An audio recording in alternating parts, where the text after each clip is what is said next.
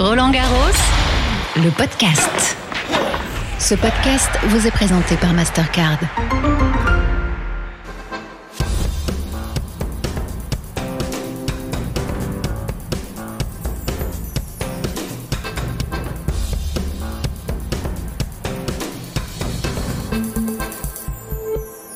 Bonjour à tous, bienvenue dans la Hour, votre rendez-vous quotidien pour Roland Garros. C'est la dernière aujourd'hui, alors on est très heureux d'être avec vous. Une petite euh, larme de tristesse aussi que la quinzaine se termine. Émilie Loin a fait un beau duo en double mixte tout au long de la quinzaine. C'était canon, j'ai adoré. On va terminer en apothéose avant cette finale euh, de Roland Garros chez les messieurs entre Novak Djokovic et Casper Ruud. On va évoquer justement aujourd'hui les grandes finales de Roland Garros, en tout cas celles dont on se souvient et celles dont on a envie de vous parler avec Fabrice Abgral de Radio France. Salut Fabrice. Bonjour. Et avec l'encyclopédie de la Fédération française de tennis, Julien Pichenet. Bonjour Salut à tous. Julien. Ça va? Bah ça va très bien, ça va très bien. Un peu tendu toujours avant une finale. euh, c'est un rendez-vous important, une finale de Roland Garros, Émilie. Non, ça va, je suis plutôt détente. Pas de pression, non. C'est pas nous qui jouons. hein. Non, mais après, c'est vrai. Non, mais ce qui est sympa, c'est quand tu regardes les émotions hier avec, euh, avec les filles et tu regardes ce- tout ce que ça représente. C'est juste fabuleux de pouvoir assister à, à ça en direct et de voir justement ces- cette joie et même cette tristesse chez, chez Mourova. Très belle finale d'âme d'ailleurs, remportée par Sviatek. On espère avoir une très belle finale homme aussi cet après-midi. Djokovic face à Casper Ruud. Deuxième finale pour le Norvégien après celle perdue contre Rafael Nadal. Donc pour lui, ça va aller vite. Les souvenirs de finale n'était pas très bonne d'ailleurs la finale de l'an dernier. Elle est allée assez vite. Et puis pour Djokovic, c'est peut-être un troisième titre à Roland Garros, Julien Pichenet, de- des titres précédents ou des finales précédentes de Djokovic qui avait perdu les trois premières hein, Roland Garros avant Et de gagner. Vous, il faut vous se retenez rappeler- laquelle? Il faut se rappeler qu'il a longtemps été maudit à, à Roland Garros, Novak Djokovic, qui a déjà perdu euh, en première semaine alors qu'il était favori. C'était en, en 2009, enfin, parmi les favoris en, en 2009. Il y avait eu ce match contre Melzer, l'Autrichien, en quart de finale où il menait de 7-0. Il était tout proche de s'imposer. Euh, voilà, il, il se passait toujours quelque chose. Ce, match incroyable il y a 10 ans en demi-finale contre Nadal où il touche le filet, des, des échanges dramatiques dans le, dans le cinquième set, etc. Euh, voilà, il a longtemps été maudit avant de réussir à. La demi perdue contre Federer en 2011 alors qu'il n'avait pas perdu un match depuis le début de l'année. Avec Federer en embuscade qu'on n'attendait pas à ce niveau. Ce match contre Vavrinka avec son, avec son shirt qui ressemblait à un pyjama en 2015. Au genou? Voilà, exactement. Personne n'imaginait que, Djokovic allait perdre ce match. Et, euh, et, et- et après, il a réussi à inverser la tendance, mais ça a été quand même très très long à se dessiner. Oui, il y a eu deux finales perdues contre Nadal aussi, avant celle contre Wawrinka en 2012 et 2014. Et puis à la victoire enfin contre Murray en 2016. C'est vrai que voilà, ça a été long à se dessiner pour Djokovic, euh, Fabrice Abgral. Ouais, ça a été long, mais bon, finalement, euh, de le voir là maintenant à ce niveau-là et remporter peut-être aujourd'hui son 23e titre, c'est euh, c'est phénoménal. Quoi. Il faut quand même se rendre compte. Son premier titre, c'était en 2008, en battant Joe Wilfried Songa. Et peut-être donc aujourd'hui un 23e. Il aura mis 15 ans pour euh, peut-être dépasser euh, Federer et Nadal. C'est incroyable. Enfin, c'est phénoménal, monumental. Enfin, il faut se rendre compte un petit peu. C'est sa 34e finale en Grand Chelem. Enfin, il- de toute manière, il est là pour battre tous les records. hein. Loin Donc, euh, devant les autres là pour le coup. Ouais, on a vu dès le début de ses premiers Roland Garros, de toute façon que c'était un, un phénomène. Bon, déjà Oui. enfant, il disait qu'il voulait être numéro un mondial, mais en 2005, il joue son premier Roland. En 2006, il affronte euh, Rafael Nadal en quart de finale. Il abandonne euh, en début de troisième manche après avoir perdu les deux premiers sets 7-6, 7-6. Et en conférence de presse, il a ce toupet, à l'époque c'était vu comme ça, de dire j'ai compris, j'étais peut-être au-dessus, voilà, j'ai perdu le- le- les deux premiers sets, j'ai abandonné, mais c'est bon, c'est bon, vous inquiétez pas. Voilà. Et, c'est vrai que là, on s'est dit, waouh, attends, c'est- qui ce, ce- ce gamin là? Et puis on a compris après que c'était une légende, un phénomène, mais euh, tout de suite, on a compris qu'il y avait quelque chose chez ce joueur qui n'est pas commun. Évidemment, Émilie favori de cette finale face à Casper. On l'a dit, un 23e titre record peut-être du Grand Chelem, un troisième Roland Garros et le premier homme à devenir euh, à gagner les quatre Grands Chelems au moins trois fois. Euh, sur le papier, ça semble jouer. Est-ce que Casper Ruud peut jouer une finale différente de celle de l'an dernier contre Nadal où il n'avait pris que 6 jeux, hein, 6-3, 6-3, 6-0 Bah, J'espère pour lui déjà, c'est pas le même adversaire. Euh, il jouait face à son idole l'année dernière. Bon là, Djokovic, c'est un joueur qui connaît extrêmement bien. Après, est-ce qu'il a les armes? Je suis pas totalement convaincu. Il m'a impressionné durant toute la quinzaine. Il fait tout un petit peu comme euh, comme Djoko, mais un petit peu euh, un peu moins bien. Quand on regarde l'expérience, euh, forcément chez les deux hommes, il y a quand même une une grosse différence. Moi perso, vous savez mon, mon amour pour pour Rafael Nadal, j'ai très envie quand même Tous, que, Jo- que- ouais, que Djokovic malgré tout gagne parce que pff, voilà 23 titres du Grand Chelem de toute façon ça doit arriver à un moment. Euh, et idéalement j'aimerais bien que ce soit Roland Garros euh, chez nous plutôt plutôt qu'à Wimbledon. Mais euh, c'est juste euh, fantastique. Mais... quand il joue bien de toute façon Djoko Qu'on le Il veuille ou non, c'est le plus Il y a un fort paramètre important, je pense, c'est euh, l'aspect mental de cette finale. Parce qu'il y a deux ans, quand euh, il s'attaque au, Grand Chelem calendaire à l'US Open, il a remporté les trois premiers Grand Chelem, il arrive à l'US Open pour obtenir le, Grand Chelem calendaire. Seul Rod Laver a réussi. Il a complètement déjoué. Mentalement, il a complètement craqué. Et il a, il a, il a pas laissé euh, Medvedev Pas gagner. si Mais que ça. hein. non, non, mais c'est non, mais Medvedev en a profité forcément, et il a complètement déjoué, complètement déjoué. Donc mentalement, c'est très important. Est-ce qu'il va être rattrapé par la pression, par le poids de l'enjeu? On peut se poser la question. En tout cas, il y a deux ans à l'US Open, c'est ce- c'était c'est ce qui s'est passé. Donc on ne sait jamais. Peut-être qu'aujourd'hui, avait déjà perdu une finale de l'US Open, comme Casper Ruud qui a déjà perdu une finale de Roland Garros. Tout à fait, en Là, on a des similitudes, On y a des euh, similitudes, dans, ouais. dans le scénario. Mais là où je te rejoins, c'est qu'il avait totalement déjoué. Mais c'est un tel, pour moi, un tel génie qu'il a appris justement de, de ce match. Et je pense que c'était bien, à la limite, de faire ce match. Il a appris euh, de, ce- de cette défaite où vraiment il n'a pas joué euh, du tout. Et euh, je pense qu'aujourd'hui, justement, il, il va l'aborder euh, différemment. Ouais, c'est lui qui a les clés de manière. hein. C'est lui qui a la clé, qui a la clé de la finale. Ça, évidemment. Alors nous, on va se replonger un petit peu dans l'album de souvenirs de ces finales de Roland Garros avec vous, les passionnés euh, que vous êtes sur ce plateau de la Hour. Euh, on va commencer par le grand absent, Raphaël Nadal et ses 14 titres. Ce que je vous propose, c'est que chacun d'entre vous me parle d'une des victoires ou d'une des finales euh, de Raphaël Nadal. Euh, D'ailleurs, il n'y a que des victoires en finale, donc c'est assez simple. Émilie, toi, tu retiens laquelle ou la- de laquelle tu as envie de, de parler? Alors, c'est pas la plus belle. Euh, comme ma mémoire me fait défaut, j'ai pris celle de l'année dernière. C'est facile comme ça. non, parce que bah, le chiffre 14, déjà, je trouve euh, ça juste euh, exceptionnel. Peut-être un des seuls records que Djokovic n'atteindra pas. Enfin, on ne sait jamais. Ouais, mais à mon avis, il peut, l'Open il peut d'Australie, peut-être peut-être. l'atteindre à l'Open d'Australie. Il en a 10. Ça fait encore 4 les amis quand même. hein, Moi, je Ouais, veux dire. mais il en a bon, pour 10 ans encore. euh. Ouais, d'accord, non, non, mais encore celui-là, 10 il semble quand même un peu inaccessible. Après, vous avez raison avec Djokovic, on sait jamais. Et après, pourquoi ce 14e C'est que j'espérais, mais bon, je suis bien évidemment pas dans sa tête, qu'il arrête à l'issue de ce 14e. J'ai toujours adoré la fin de, de carrière de Pete Sampras quand il a gagné euh, à l'US Open. Je- voilà, l'hi- l'histoire a été euh, très très belle. Avec, son, avec sa blessure au pied, on a longtemps cru que ça pouvait être le Mmh. scénario euh, en effet annoncé, en disant bon bah là je suis allé au bout du bout euh, et voilà j'arrête là-dessus. Ouais, mais ces champions ne pensent pas comme moi, en tout cas, ça c'est euh, ça c'est une certitude. Euh, c'est qu'ils pensent toujours pouvoir faire encore plus, encore mieux, en gagner. Et je pense que le de dire j'arrête, je pense que c'est Sampras a mis un c'est an. très hein. Il n'a pas compliqué. arrêté dès sa victoire à l'US Open 2002. Il l'a annoncé un an après. Hein, ça a été quand même dur à. À- il a mûrement réfléchi avant d'annoncer cette décision qui a été ça difficile à prendre. J'aurais bien doute. aimé que, enfin, après euh, qu'il arrête à l'issue de, de la finale. Est-ce que pour Nadal, il n'y avait pas aussi cette possibilité du grand chelem calendaire qu'on a évoqué pour Djokovic? Alors certes, il était encore loin, mais il avait gagné l'Open d'Australie. Il gagne Roland Garros. C'était une des seules fois où il était en position éventuellement d'espérer un grand chelem. Et est-ce qu'il s'est pas dit, je tente le coup finalement à Wimbledon avant sa blessure contre Fritz Il arrive jusqu'en demi-finale. Il n'est pas si loin que ça. Euh, il paraît qu'il s'est dit ça. hein. Je pense que c'est pour ça aussi qu'il a peut-être pas arrêté. Mais oui, mais, euh, quand on regarde sa saison l'an dernier en Grand Chelem, il ne perd qu'un match. hein, euh, C'est contre Tiafo à, à l'US Open, parce qu'il déclare forfait contre Kyrgios à, à Wimbledon en demi-finale. Il avait fait son meilleur début de saison l'année de ses 36 ans. Ça, C'est c'est complètement dingue. C'est pour ça qu'avec ces joueurs-là, on, on plaisantait tout à l'heure en disant que Djokovic serait peut-être là dans 10 ans. Nadal, euh, il est possible qu'il soit l'année Qu'il prochaine, revienne. mais ils peuvent changer d'avis, les champions. Vous savez, on, les- on en a vu souvent changer d'avis.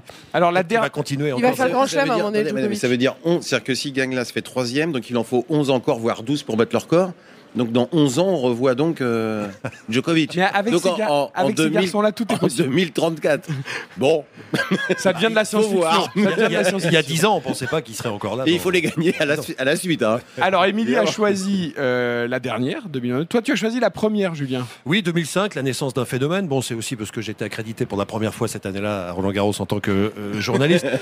Donc ça, ça a joué, mais Il y a un lien, forcément. Puerta, il est un petit peu persona non grata aujourd'hui, mais ça a été quand même une finale exceptionnelle entre deux joueurs qui étaient euh, vraiment euh, euh, au top de leur forme. Et un match très très dur à gagner. La, la- la finale la plus serrée de, de Nadal, hein. il s'en sort de justesse au quatrième set. Il perd le premier tie-break. Il perd le premier tie-break. Puerta est à deux points d'égaliser à 2-7 partout. Il manque une balle d'ailleurs de 2-7 partout sur une volée plongeon qui termine dans le filet. Peut-être que le destin voilà, était plutôt du côté de, de Rafael Nadal. Ça a été un match très très intense, très très chouette. Et, et- et effectivement, c'est la, la naissance d'un phénomène. Donc ça a été un match. Qu'on attendait parce qu'il n'avait pas pu jouer les deux Roland Garros précédents Ouais. pour deux mésaventures, euh, blessures, euh, alors qu'il était déjà un peu sur le circuit euh, phénomène. il- il Et bat en fait, c'est la Federer, première hein. fois qu'on le voyait à Roland. Il bat Federer qui est intouchable euh, cette année-là en, en- en demi-finale. Et puis c'est Zidane qui lui remet le trophée euh, en lui disant qu'il est incroyable. Déjà, c'était son premier tour du Grand Chelem, mais on sentait qu'il y avait quelque chose. Parce qu'il a jamais fait les qualifs en plus, Nadal. Non, jamais non, fait les qualifs. Il est rentré directement dans le tournoi. Et il n'a pas joué chez les juniors non plus. En plus, c'est Et vrai. tu parles de l'avènement du phénomène contre Puerta. Moi, j'avais eu la chance de le voir encore un peu avant, en finale du Challenger d'Aix-en-Provence, où il perd contre Puerta. Justement, cette finale de Challenger, et où là, on découvre Rafael Nadal. Et voilà, et après, c'est à Roland Garros qui, qui prend sa revanche et qui gagne son premier Roland. Souvenir incroyable, la série va être longue, évidemment. Toi, tu en as retenu un autre, euh, Fabrice Oh, bah, on, Un autre sacre. on l'a tous, retenu. Bon, tu me le donnes, bah, c'est gentil, mais moi, c'est 2008 contre Roger Federer. Donc c'est euh, cette finale euh, à sens unique et cette humiliation que que- qu'inflige Rafael Nadal à, à Roger Federer. 6-1, 6-3, 6-0. Je crois que c'est. Je me tourne vers toi, c'est le seul 6-0 qui s'est pris en finale. euh. Ah, dans une finale, ouais, ouais. Mais À Roland. À l'époque, c'était Non. son. Parce que Urcax lui met pas. Non, mais en une- c'est pas en finale. Ah oui, c'est pas en Ah oui, finale. en quart de finale à Wimbledon. Mais à l'époque, il s'était pas pris de 6-0 depuis 9 ans. hein. Euh, 9 ans. Tout, tout tour confondu, hein, depuis 99, je crois. Infernal. Donc, euh, Infernal. Il a été. Mais il, Il, a était- même pris un 9-0 d'ailleurs, parce qu'il y a 3 partout dans le deuxième set. Et en fait, Ouais, il prend 9 jeux voilà, ça fait 6-1, 3-3, et ensuite il prend 9 jeux d'affilée jusqu'à la fin du match. Et un mois après, il perd à Wimbledon. Oui. La finale mythique Contre le finale même Nadal. de ouais. 2008, le même Nadal. Et, et Nadal devient numéro 1 mondial. C'était la passation de témoin. C'est vrai que cette finale, 1h48 à sens unique. Alors, c'est pas la plus grosse rouste en finale euh, de Roland Garros, hein, parce que là, je regarde mes fiches. Émilie, je me tourne vers Émilie quand elle regarde mes fiches. 77, Villas Gottfried, 6-0, 6-3, 6-0. Un jeu de plus là pour Federer. Là, j'ai le privilège d'être dans les tribunes. Mais dans le vieux, très vieux Roland Garros, parce que c'était encore des, des tribunes euh, en pierre, avec des, des planches pour, pour s'asseoir. C'était un. Le, Guillermo Villas, Brian Gottfried. Mais 6-0, 6-3, 6-0. Mais ça a dû durer quoi Une heure et quart, une heure et demie, grand maximum C'était pas chronométré officiellement, mais Ouais, oui, ça n'a pas, ça de- ça a pas mais dépassé c'était, une heure et demie. mais c'était mais presque ridicule. Sous quoi, la pluie, Brian Gott- sous la sous pluie. la pluie, c'était enfin terrible. Ouais, mais regardez, vous en souvenez. Ouais, Ce qui est marrant, c'est qu'on retient quand même deux finales euh, où c'est euh, 3-7, euh, c'est hyper rapide. Et c'est vrai que la démonstration de 2008 contre Federer, au-delà de l'heure et du score, euh, il n'avait pas perdu un set du tournoi, Rafael Nadal. Euh, il avait mis 3-6-0 et 9-6-1 sur le parcours. C'est-à-dire que c'était même pas le rouleau compresseur, c'est l'année où vraiment il, il a euh, survolé plus que survolé Roland Garros. Il avait égalé les 28 succès d'affilée de Borg euh, à Roland Garros. Euh, voilà, c'était euh, juste phénoménal. quoi. Non mais c'est vrai que moi il me, enfin moi, il me bluffe quoi. Donc, euh, enfin moi j'ai pas envie qu'il arrête quoi. Enfin qui a envie qu'il arrête? Moi j'ai envie qu'il revienne l'année prochaine une dernière fois et puis qu'il un 15e quoi. Ça serait juste. Parce que c'est marrant avec Nadal parce que quand il gagnait ses, son premier, deuxième, troisième, quatrième, cinquième, il était souvent sifflé parce que bon, il venait un peu perturber Roger Federer, les gens aimaient faire des erreurs. Et plus ça avançait, et on a vu le public basculer en disant maintenant il faut qu'il. Enfin voilà quoi, ça faisait plaisir de le voir, ça faisait plaisir de le voir gagner, et puis d'établir les records quoi, parce que ce record-là, enfin, je sais pas, mais enfin il sera. Enfin je le verrai pas, mais Sans il sera doute jamais battu. jamais battu. Après, enfin euh, je sais pas, ça me paraît. euh, Toujours se méfier parce qu'on a dit Bah, ça, avec, on a dit ça sûr. avec Borg pendant des années. Mais il a gagné autant de, il a gagné autant de tournois à Roland Garros que Pete Sampras de Grand Chelem. Oui, pour, euh, il faut faire Borg, plus courir, plus Lundell, plus Wilander, plus. euh, euh, on arrive peut-être à Nadal. Il a 14 Une titres du Grand Chelem et, et- et Nadal l'a fait qu'à Roland Garros. donc, Tu euh, parlais du record de Borg, moi je retiens 2012 justement où il bat le record de Borg avec une septième victoire. Cette finale contre Djokovic qui, souvenez-vous, se joue sur deux jours. Euh, D'abord sous le soleil, Nadal gagne les deux premiers sets, assez facilement d'ailleurs. Ensuite Djokovic gagne le troisième, il, il se met à pleuvoir. Le match est interrompu au début du quatrième set alors que Djokovic veut continuer parce qu'avec la pluie il est en train de prendre l'ascendant et la finale est renvoyée, la fin de la finale au lundi, ce qui n'était pas arrivé depuis 1973. Et, et là Nadal avec le soleil même le mardi en 73. avec le, le soleil qui revient, Nadal finira par gagner en 4-7. Ce qui d'ailleurs tord le coup à un cliché qui a longtemps perduré sur Nadal, qui était censé n'être qu'un défenseur, euh, euh, de ne faire que remettre, que la balle devait être lente. Pas du tout. À Roland Garros, Nadal aimait les conditions sèches, rapides, euh, avec le lift qui rebondissait très haut. Et même il a gagné plusieurs fois l'US Open aussi parce que ça joue assez vite. En fait, Nadal est un garçon qui aime quand la terre va vite, pas quand la terre est lente. Quand ça va vite, c'est un attaquant. Après, souvent on dit le joueur attaquant, faut qu'il fasse service volé ou qu'il vienne au filet. Non, tu peux être attaquant de fond de cours et c'est exactement ce qu'il est devenu quand même avec, le temps. Oui, il était plus défenseur au début de sa carrière, Julien. Euh, Oui, mais on a vu souvent des joueurs euh, modifier leur, leur, leur jeu en cours de route. Euh, Björn Borg aussi, d'ailleurs, la finale de, de 74, sa première euh, victoire. Les deux premiers sets, il est très très offensif. Il, est- il joue vraiment vers l'avant et puis il les perd les deux premiers sets. Et après, quand il joue le jeu qu'on connaît euh, de, de- de lui, c'est-à-dire quand il est en fond de cours, qu'il se met à lifter et à tenir l'échange en fond de cours, bah là, il gagne euh, les sets euh, 6-0, 6-1, 6-0. Donc, euh, il est devenu le vrai Borg pendant euh, la finale de, de, de C'est 74 vrai, quand quelque est-ce part. que j'ai découvert Borg, moi? C'était en 1976. Attendez, on va mettre une petite musique d'archive un peu grillée. Non, mais j'avais un peu de 11 ans. J'avais 11 ans. Non, non, mais j'avais 11 ans. On peut passer l'image je en noir et découvre blanc. Borg, et tu t'en souviens souvent, Julien, contre François Geoffrey. En quart de finale. Et France- en huitième de finale. Match mythique. Match mythique en 5-7. Mais il épuise, il épuise Björn Borg. Incroyable, François Geoffrey, qui tient. Et il, est éliminé euh, le lendemain, ou il y avait le, le- 34 il y a deux jours en quart de finale, par Adriano Panatta, qui deviendra donc euh, vainqueur euh, face à Harold Salomon. Et Adriano Panatta, vous, d'origine italienne. Ah bah Panatta, forcément. Panatta. Panatta. Panatta. Je, je n'étais malheureusement pas né. Non, mais Mais, mais quand même. découvert après, mais, Mais quand Panatta, magnifique. Alors Quelle élégance. Attaquant, service volé, enfin tout, il était merveilleux, puis beau comme un, comme un dieu, quoi. Hein Comme un Italien. Comme un Italien. Euh, quand on déroule ce palmarès de Roland Garros et ces finales de Roland Garros, on, on va se régaler. Euh, Il y a plein plein de souvenirs qui remontent, plein de grands joueurs, euh, des joueurs inattendus aussi, parce que Roland Garros, il y a- il y, a aussi eu des, des victoires inattendues. Comme ça, spontanément, Julien, tu as envie de me parler de quoi? De, de Chang, euh, de Lendl C'est McEnroe vrai de- que c'est spontanément, les- ce sont les matchs en 5-7, les finales en, Ah en oui. 5-7, parce Celle de que Coria. quand il y a une finale en 5-7, en général, il y a un scénario bouleversant qui va avec. Il n'y en a eu avec que deux sur les 20 dernières années. hein. des euh, retournements de situation. Non, de non, 2-7-0. des 5-7. Ah oui, Djokovic 5-7. Ah oui, qui passe en avec Nadal. 2021. Nadal, voilà. il terminait avant, en général. Et, de et travail. Nadal terminait avant. Et l'autre, c'est Ga- Gaudio euh, Coria. Gaudio, Bah, qui, était Coria. une 2004. finale, qui était une finale particulière parce que les deux joueurs étaient rattrapés par le- le- l'émotion, l'enjeu, et ils ont tous les deux joué. Ça jouait quatrième série à la fin euh, du, du cinquième set, mais ça Ça n'empêche poussait que la balle, oui. oui, mais ça n'empêche que c'était hallucinant, c'était euh, extraordinaire de voir ces deux joueurs-là un petit peu dépossédés de, leur- de leur- de leurs moyens. Et en plus, on deux joueurs qui ont eu du mal à gérer euh, l'après Roland Garros, que ce soit pour le vainqueur Godio ou pour le perdant surtout euh, Coria, qui sont un petit peu tombés en dépression tous les deux. Donc, Mais surtout Coria, d'ailleurs, qui avait un peu l'image du joueur euh, Ah bah oui, euh, mentalement hyper solide, un peu vicieux, un peu. un peu- Et tu l'imaginais pas euh, perdre ses moyens. Et sur la finale, Gaudio était plus fantasque. Ouais. Sur la finale, il joue même mieux que Gaudio, sauf que euh, Oui, oui, les émotions, match. euh, il a deux balles de match, puis les émotions euh, l'ont C'est c'est complètement 8-6 au cinquième. Hein. 8-6 au cinquième avec deux balles de match pour Coria qui n'aura jamais plus l'occasion de, de gagner Roland Garros. Et à l'époque, il faut toujours faire attention à ce qu'on dit, mais on dit mais c'est bon, il est jeune, il aura vraiment l'occasion d'en remporter. Non, mais c'est comme l'Autrichien Voilà. que j'adorais. euh, son- Non, Non. euh, là qui. qui Thiem, joue en- Dominique Thiem. Dominique Thiem. Deux Non, finales quand- perdues contre Nadal. Non, mais quand tu vois ces deux finales, il joue extrêmement bien sur terre battue. Tu te dis à un moment donné, il va gagner Roland Garros, ce joueur. Il va durer dans le temps. Aujourd'hui, euh, bon, il n'est pas épargné par, par les blessures, mais aujourd'hui, il est très très loin au classement. Mais c'est ce qu'on dit un peu sur Rude euh, ou sur bon, Alcaraz. euh, On lui laisse sans doute plus de marge et plus de potentiel. Mais Rude, on dit oui, bon, bah, Djokovic n'est pas éternel non plus. Rude, il va être régulier, un peu comme Tim. Mais Tim, comme tu l'as dit, l'occasion s'est jamais Ah oui, non, il faut, il faut pas dire ça. On ne sait pas du tout ce qui va se passer. C'est terrible. Hmm. Puis 84, McEnroe, Ah ouais. mon Dieu. Ah, Vous avez mal. là. Oh, non, Là, je sens que vous avez mal. possible. Bah oui, enfin, on est tous d'accord. Enfin, McEnroe aurait dû gagner ce match contre Lendl. Quoi. Cette finale, il mène 2-7-0 et puis il craque quoi, complètement. Enfin, McEnroe, quoi. C'est terrible parce que, sincèrement, là, il s'était vraiment donné les moyens de gagner Roland Garros. Quoi. Un Pete Sam- moi, pour moi, Pete Sampras ne s'était jamais donné les moyens de remporter Roland Garros. Jamais. Lui, il a vraiment fait le nécessaire. Il était.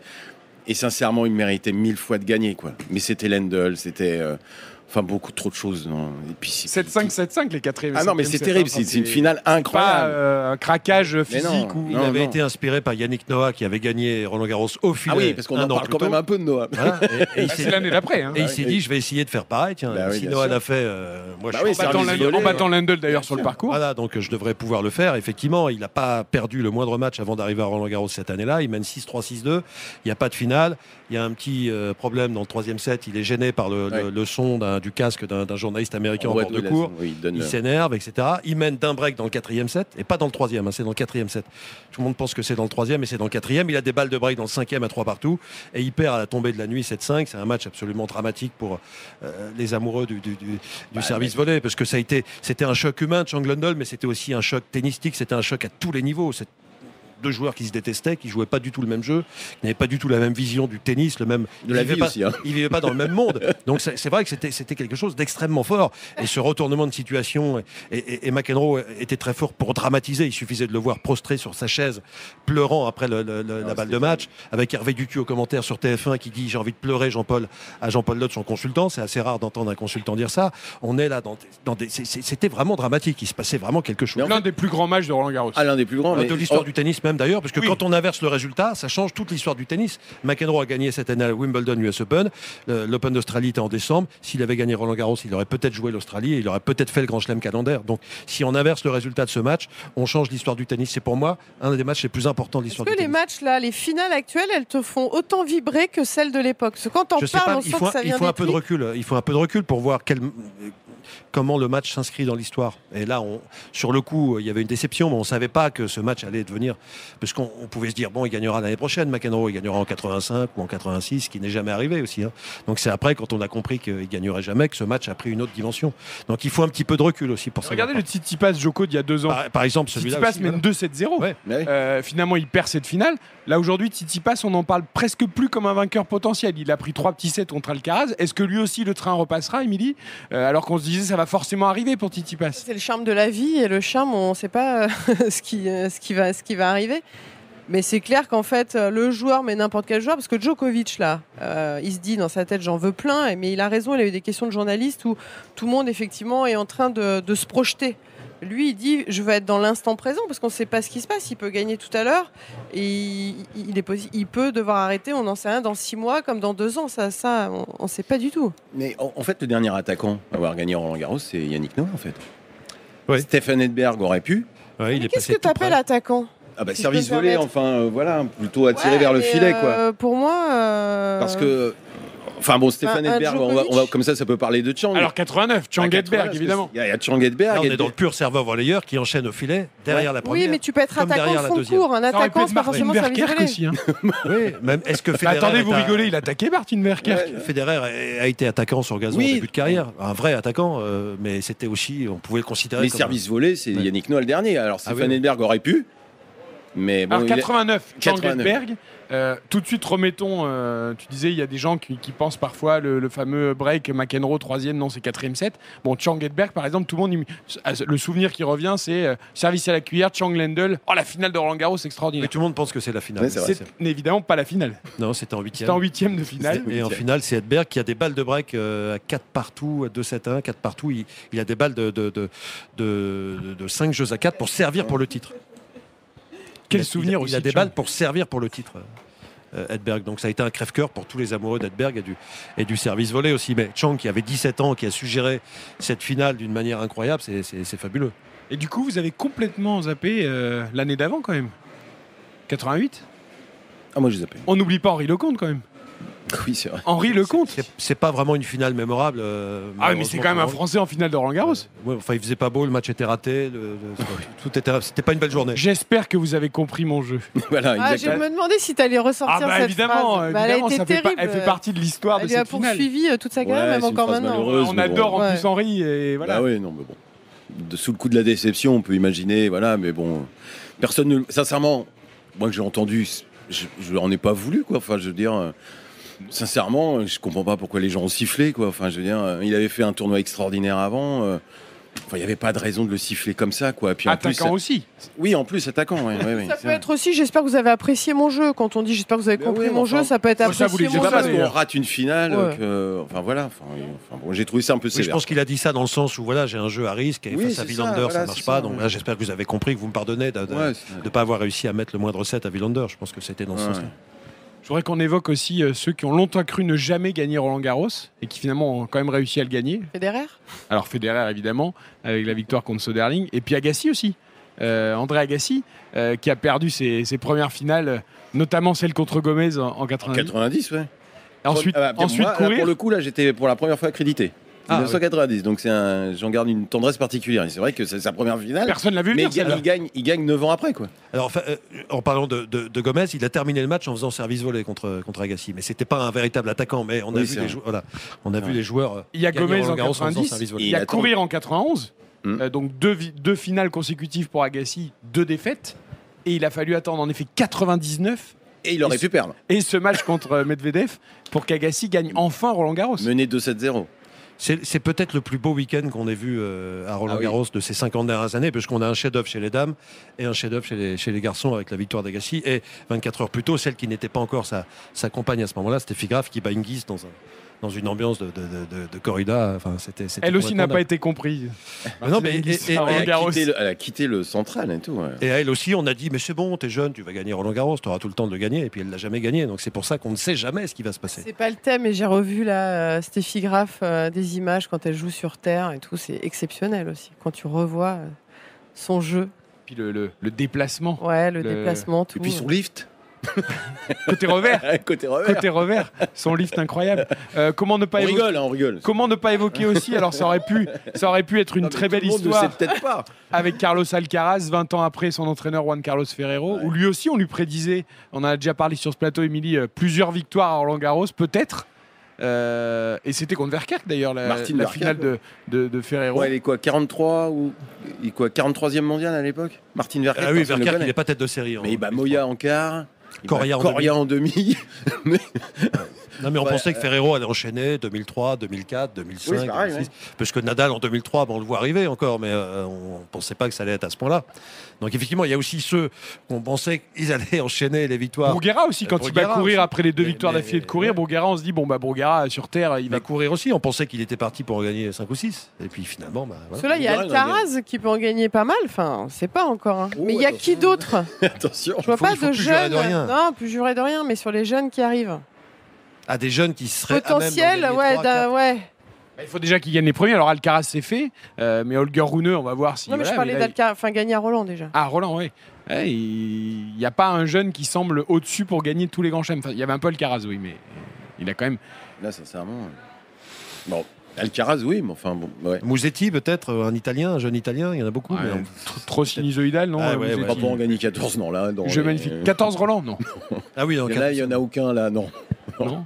Je pense pas, non. On n'a pas évoqué Gouga quand même. C'est un de nos coups de cœur, un de nos chouchous à Roland Garros quand il a débarqué en 97 avec sa tenue bleue et jaune. euh, au Il a été combien 60...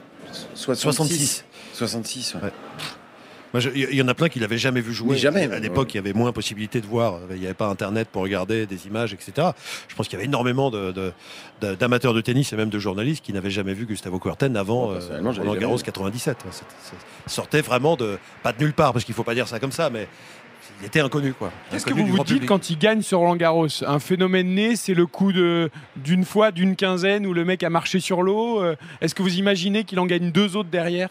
Bah, on se pose la question pendant plusieurs mois parce que les, les- les mois qui suivent cette victoire sont difficiles pour lui. On le voit Ça perdre sera au premier tour. 2000-2001, hein, les autres victoires. Ouais, ouais, c'est En 97. 80. C'est 98. vraiment Roland Garros, Guerten. Parce qu'après, derrière, euh, c'est un peu compliqué, quoi. hein. Le gazon, bon, il faut même pas en parler. euh. Ah bah, le temps qu'il fasse son geste entier, euh, la balle était passée sur gazon. Donc, euh, Non mais après bon, il s'est amélioré sur d'autres surfaces, attention, hein, c'est pas non plus un branque, mais, mais c'est vrai que c'est Roland Garros, Kuerten c'est Roland Garros, correspond hein, tout à fait à lui. Quoi. Il y avait une telle fraîcheur euh, cette année-là, enfin voilà, avec ce, il a- ce sourire, ce charisme, Et Émilie. le cœur, c'est pas la première fois. hein. Ah non, le cœur, c'est sur la, dernière victoire. Et c'est pas d'ailleurs en finale. Alors il le refait en finale, Ouais. mais le cœur c'est aussi en huitième. Décidément, les huitièmes, comme le service à la cuillère de Chang, Après et c'est avoir contre sauvé une balle de match contre Russell. Russell, Ouais, l'américain. ouais. Ouais, Ouais, tout à fait. Et il s'allonge dans le cœur, il, il le refera en finale. Il a conquis le cœur des Français. Voilà, tout simplement. Non, L'histoire en 97 était dingue parce qu'il dormait dans un tout petit hôtel, euh, port de Versailles, euh, un hôtel deux étoiles. euh, habituellement, les, les vainqueurs de Roland Garros, ils sont dans les palaces du centre de, de Paris. Et lui, il était vraiment dans un, dans un hôtel peut-être très bien, mais qui était assez, assez, assez modeste. Et il a voulu rester jusqu'au bout dans cet hôtel. Je crois qu'en 98, il revient par Dans le même hôtel, superstition dans, le, même- dans le même hôtel. Quand il perd, l'année d'après, il va au palace.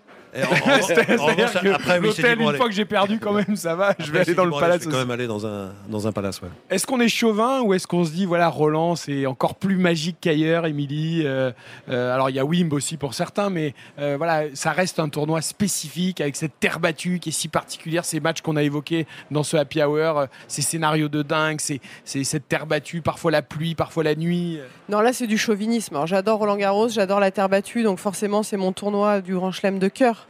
Mais t'as Wimbledon, c'est une histoire fantastique dans, ce stade qui est juste mythique. Moi, c'est vraiment les deux. Tous, en fait, parce que les joueurs vont s'identifier en fonction des résultats qu'ils peuvent avoir, en, fonction aussi des conditions. Il y a des conditions qui te conviennent mieux. tu as des joueurs qui adorent le gazon, donc forcément, ils vont mettre en, avant et en, premier euh, Wimbledon. D'autres qui adorent la chaleur et euh, commencer à l'Open d'Australie avec ses belles couleurs euh, au mois de janvier. Non, ok, on, on peut être chauvin, mais tous les tournois du Grand Chelem ont, ont quelque chose. Fabrice, vous avez eu la chance d'aller justement sur tous les tournois du Grand Chelem et c'est ça qui est magique, comme dit Émilie, c'est les spécificités de chacun de ces tournois, les histoires de chacun de ces tournois et c'est la magie du tennis. C'est pour ça que ce sont les quatre plus grands tournois de la- de l'année et du monde. Moi, j'ai une tendance particulière pour l'Open d'Australie parce que quand on arrive à Melbourne, les joueurs, tout le monde était un petit peu décontracté. Il fait beau, il fait un temps magnifique, c'est l'été évidemment là-bas. Et euh, peut me le, me le confirmer. On reprend la saison, tout le monde est motivé, tout le monde a le sourire et, c'est vraiment une ambiance particulière qui n'a strictement rien à voir avec les autres grands chelems, vraiment. Et puis bon, la saison avance, évidemment, bon, Roland Garros, Wimbledon, c'est particulier, c'est le temple, hein, donc euh, bon voilà. Et puis l'US Open, c'est le bordel. Oui, C'est vrai qu'on cite pas l'US Open, Bah, c'est le bordel. Non mais c'est vrai, c'est n'importe quoi, quoi. Enfin, l'US Open, il y a du bruit partout. euh, Ça sent la merguez, ça sent le, le- le burger, ça sent. Il y a les avions qui passent au-dessus. Enfin, c'est n'importe quoi, quoi. Mais moi, enfin, je sais pas. Ouais, Toi, mais je suis d'accord avec toi. L'Open d'Australie, il se passe un truc. Quoi. Il se passe un truc. Non, mais en toute objectivité, moi, j'ai toujours été amoureuse de la terre. Donc, euh, c'est Roland Garros, c'est pas parce qu'on est euh, ici à Roland. Mais euh, c'est vrai qu'en deux, c'est euh, l'Open d'Australie. Puis les Australiens sont hyper sympas, je sais pas. Puis c'est vrai que c'est le début d'année, on est tous excités. euh, la- On a fini la période hivernale où tu t'entraînes des heures et des heures. Tu dis, allez hop, Faut qu'on rentre dans le vif qui a été sujet. négligé pendant très très longtemps. hein, L'Open d'Australie, euh, et il a fallu la victoire de Mats Wilander. euh, quelle année Là, je vais Oui, tourner à Julien. Là, les, c'est trop les années 80, 83. fin, fin des années pour- 80 de oui. toute manière, mais euh, pour que euh, le tournoi soit relancé, et que, parce que Borg n'y a jamais été. Enfin bon, il y a- il y a plein de joueurs qui zappaient complètement l'Open d'Australie. Donc, Et puis euh, tu l'as dit, c'est l'été en Australie. L'été, c'est bientôt en Europe, mais ça a été l'été toute la quinzaine à Roland Garros. Donc voilà, on a pris un peu d'avance cette année et on va savourer euh, cette quinzaine de Roland Garros jusqu'au bout. Rendez-vous 14h30 pour cette finale entre Novak Djokovic et Casper Ruud sur le cours Philippe Chatrier. C'était un plaisir de partager toute cette quinzaine avec vous. Merci beaucoup, Émilie. bah, merci à toi, Eric. Merci à Fabrice et à Julien pour aujourd'hui. Cette avant-finale, l'Happy Hour tous les jours. Vous pouvez retrouver ce dernier épisode en podcast sur l'appli Roland Garros et sur toutes les plateformes. Très bonne finale et très bonne fin de quinzaine à Roland Garros.